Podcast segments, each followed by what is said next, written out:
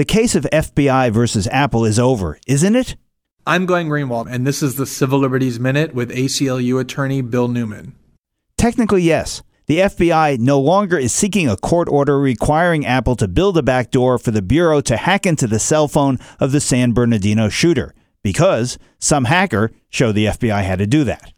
But in a larger sense, the answer is no, because the San Bernardino case never was about one phone in one case.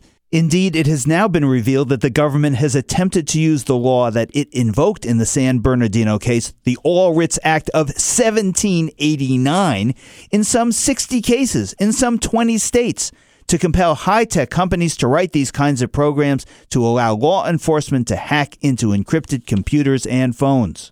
In Boston, that cradle of liberty, allegedly, prosecutors filed their All Writs Act demands under seal. That is in secret, even with the docket sheets impounded. None of the case being available to anyone in the press or the public. No one could know what the government was doing.